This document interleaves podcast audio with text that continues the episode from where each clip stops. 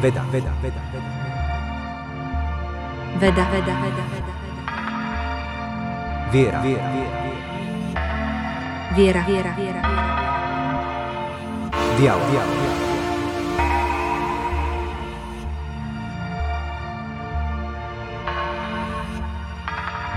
Veriac, nevediac. Dobrý deň, moje meno je Martin Fedorko a som autorom podcastu Veriac nevediac, ktorý sa venuje téme vedy a viery. Rád by som s vami strávil nejaké tie chvíle pri rozmýšľaní nad týmito dvomi svetmi, ktoré mňa osobne naplňajú bázňou a zvedavosťou. V dnešnom dieli by som sa s vami bližšie pozrel na prvú knihu Starého zákona, ktorou je Genesis. Jedná sa o jednu z najznámejších, no zároveň najkontroverznejších kníh Biblie.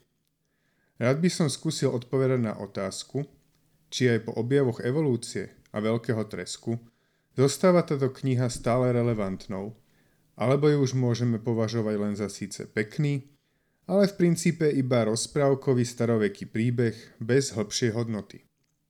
Ako ste totiž mnohí postrehli, dnešné kresťanstvo je od začiatku vedeckej revolúcie poznačené tým, že niektoré spoločenstva a církvy vykladajú knihu Genesis a predovšetkým jej prvé kapitoly doslovne a tým odmietajú vedecké vysvetlenia vzniku vesmíru a evolúcie. Okrem toho mnoho dnešných prívržencov tzv. nového ateizmu a iných podobných prúdov obvinujú zvyšných vedecky založených kresťanov z toho, že Genesis začali čítať symbolickejšie až potom, čo nastala vedecká revolúcia, teda až keď zistili, že texty tejto knihy nie sú pravdivými opismi zákonov prírody. To by teda znamenalo, že kresťania prestali hovoriť o doslovnom stvorení sveta za 6 dní iba preto, aby zostali pred svetom relevantnými. Máme tu teda dve nezmieriteľné skupiny. Kreacionistov s doslovným výkladom Biblie, ktorí vedecké objavy dnešnej doby odmietajú a moderný ateizmus, ktorý akékoľvek zahrnutie príbehov Genesis do relevantných interpretácií sveta odmieta. Existuje však aj nejaký postoj medzi tým? Ak áno, je tento postoj obhajiteľný? Poďme sa na to spolu pozrieť bližšie v najbližších chvíľach.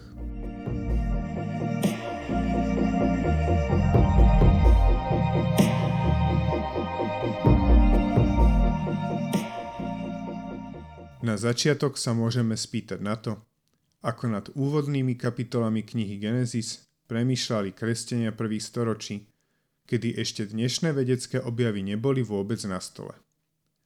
S otázkou doslovného výkladu príbehu o stvorení za 6 dní sa pasovali v ranej cirkvi mnohí jej predstavitelia. Napríklad svätý Augustín sa už v 4. storočí stretol s námietkami od niektorých skupín pohanských kritikov – ktorí poukazovali na to, že Biblia je nezmyselná a to aj preto, že Boh v texte Genesis najprv oddelí tmu od svetla a až následne stvorí slnko a mesiac. V časti o diele prvého dňa sa totiž píše Tu povedal Boh, buď svetlo a bolo svetlo. Boh videl, že svetlo je dobré i oddelil svetlo od tmy. A Boh nazval svetlo dňom a tmu nazval nocou. No a v diele štvrtého dňa sa zase hovorí. Boh urobil dvoje veľkých svetiel. Väčšie, aby vládlo nad dňom a menšie, aby vládlo nad nocou a aj hviezdy.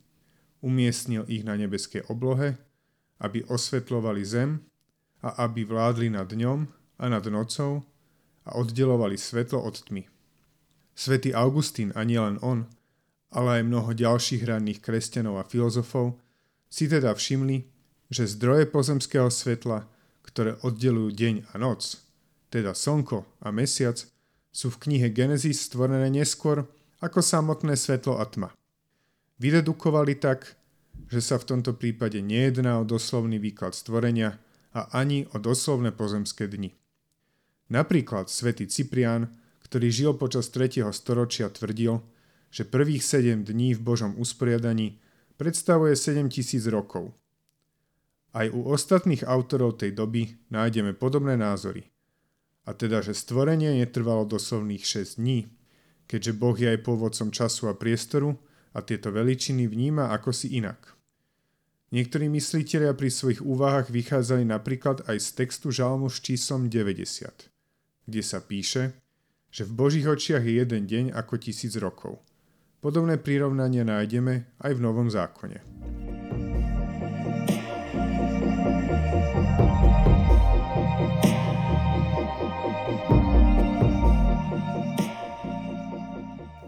Spomínaný výpočet 7000 rokov starej Zeme spočíval predovšetkým vo vtedajšom chápaní sveta a vedy. Mnohí vtedajší vedci sa zaoberali genealógiami a históriou, čerpali však z mýtov a historických spisov vtedy známych okolitých kultúr.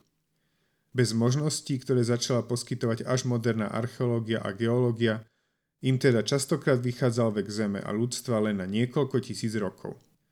Keď sa však pozrieme do dnešných čias, až na skupinu kreacionistov Mladej Zeme – na takéto datovanie Zeme už žiadna skupina kresťanov neverí. Takéto učenie ani nikdy nebolo oficiálnou súčasťou učenia katolíckej cirkvi, a teda nejedná sa o žiaden revizionizmus, ako naznačujú niektorí oponenti. Korene teórie kreacionizmu siahajú len niekde do 18. storočia, no a najväčší rozmach zaznamenal tento myšlienkový prúd až začiatkom 20. storočia pod vplyvom niektorých vybraných kresťanských fundamentalistických hnutí. Český kňaz a biolog Marek Orko hovorí, že kritika kreacionizmu nie je náročná, a to ani v jednom z oboch smerov, teda z pozície biológie ani teológie. Z pozície biológie môžeme proti kreacionizmu argumentovať všetkými vedeckými objavmi, ako fosílne nálezy, biogeografia, porovnávacia anatómia a porovnávanie genómov. Z pozície teológie je kritika kreacionizmu rovnako ľahká. Očividná nekompatibilita medzi tromi správami o stvorení v knihe Genesis vedie k myšlienke, že sa evidentne nejedná o denníkový opis situácie. Môžeme sa pýtať, ako je možné, že Kain po vražde Abela odišiel do zeme Nót, tam sa oženil a založil mesto. Ako vyzeral had predtým, ako ho Boh za trest prinútil plaziť sa po zemi? Alebo ako vyzeral strom poznania dobrého a zlého? A podobne. Je teda Genesis relevantným príbehom zachytávajúcim nejakú pravdu o stvorení sveta? Edward Witten, teoretický fyzik, ktorý samého seba označuje za skeptického agnostika v otázkach náboženstva, uviedol, že prírodné zákony, ako boli odhalené v posledných niekoľkých storočiach a najmä v minulom storočí, sú veľmi prekvapivé. Majú veľkú krásu a harmóniu, ktorú je náročné opísať. Astrofyzik Abraham Loeb z Harvardu v nedávnom rozhovore povedal Zaraža ma poriadok, ktorý nachádzame vo vesmíre. Pravidelnosť, existencia prírodných zákonov. Toto je niečo, nad čím vždy žasnem. Ako sa zdá, že prírodné zákony, ktoré nájdeme tu na Zemi, platia až po okraj vesmíru. Jazyk, ktorý títo významní vedci používajú pri opise vesmíru, slova ako poriadok, zákon, harmónia a krása sú rovnaké slova, aké nachádzame v pasážach od ranných kresťanských autorov. No a to nás možno najlepšie návadza k tomu, ako by sme mohli pristupovať aj k čítaniu biblických starovekých textov. Teda nie ako k presnému opisu vzniku vesmíru, ale ako k teologickej rozprave o pôvode univerza.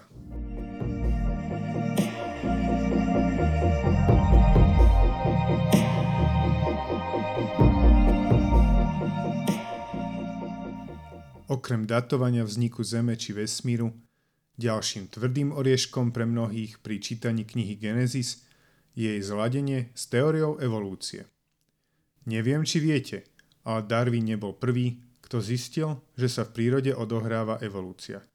Už predtým existovali určité vývojové modely, no až Darwin objavil hnací motor evolúcie, prirodzený výber.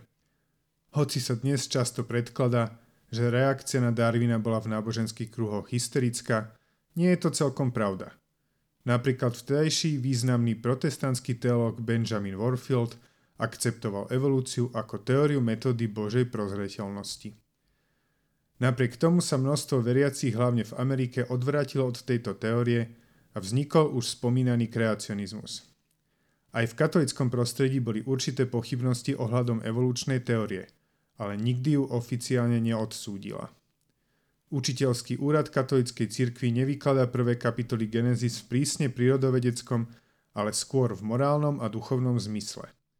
Najrozvinutejšiu katolickú alternatívu v tomto smere ponúkol anglický biolog George Mivart, podľa ktorého bola prvá ľudská bytosť produktom infúzie bosky stvorenej duše do vyvinutého tela.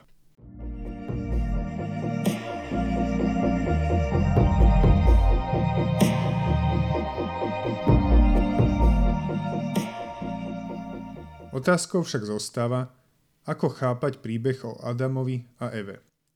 Boli títo skutočnými ľuďmi? Nebodaj predkami všetkých ľudí?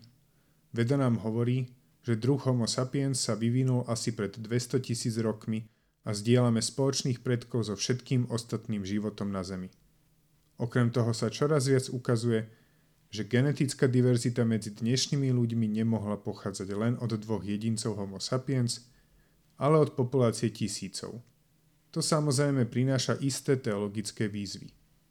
Jedným z náboženských spôsobov, ako sa na to pozerať, je povedať, že biblický text o prvých ľuďoch je metaforou a netreba ho brať doslovne.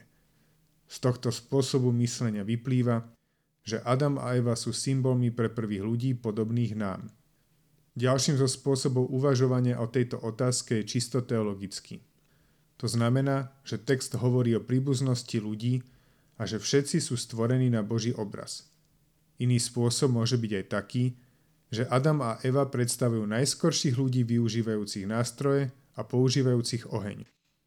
Odvážnejším, no stále relevantným pohľadom by bolo, že Adam a Eva sú prvými ľuďmi, ktorí dostali nadprirodzenú Božiu milosť, no zhrešili a tento dopad sa preniesol na celé ľudstvo. Nakoniec je tu evolučný biologický spôsob myslenia. Existuje niečo, čomu sa hovorí mitochondriálny predok. Nebol by to v tomto prípade najstarší človek, ale akási najstaršia genetická línia, ktorá prežila až dodnes.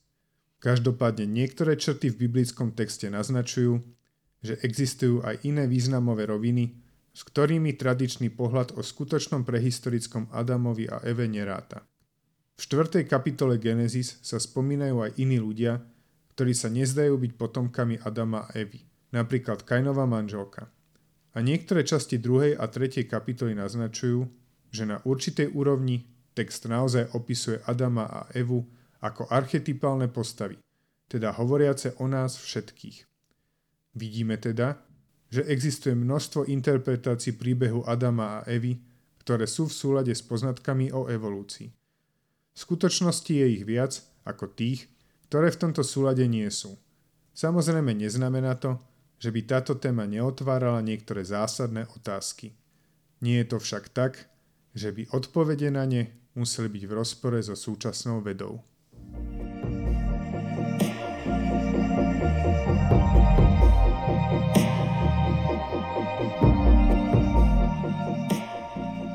Neviem ako vy, ale ja mám teda za to, že čítanie prvých kapitol Genesis s ohľadom na vedecké fakty je možné aj dnes – Zaujímavý pohľad prináša aj porovnanie týchto textov s mytológiou iných blízkych kultúr, ako napríklad tej babylonskej.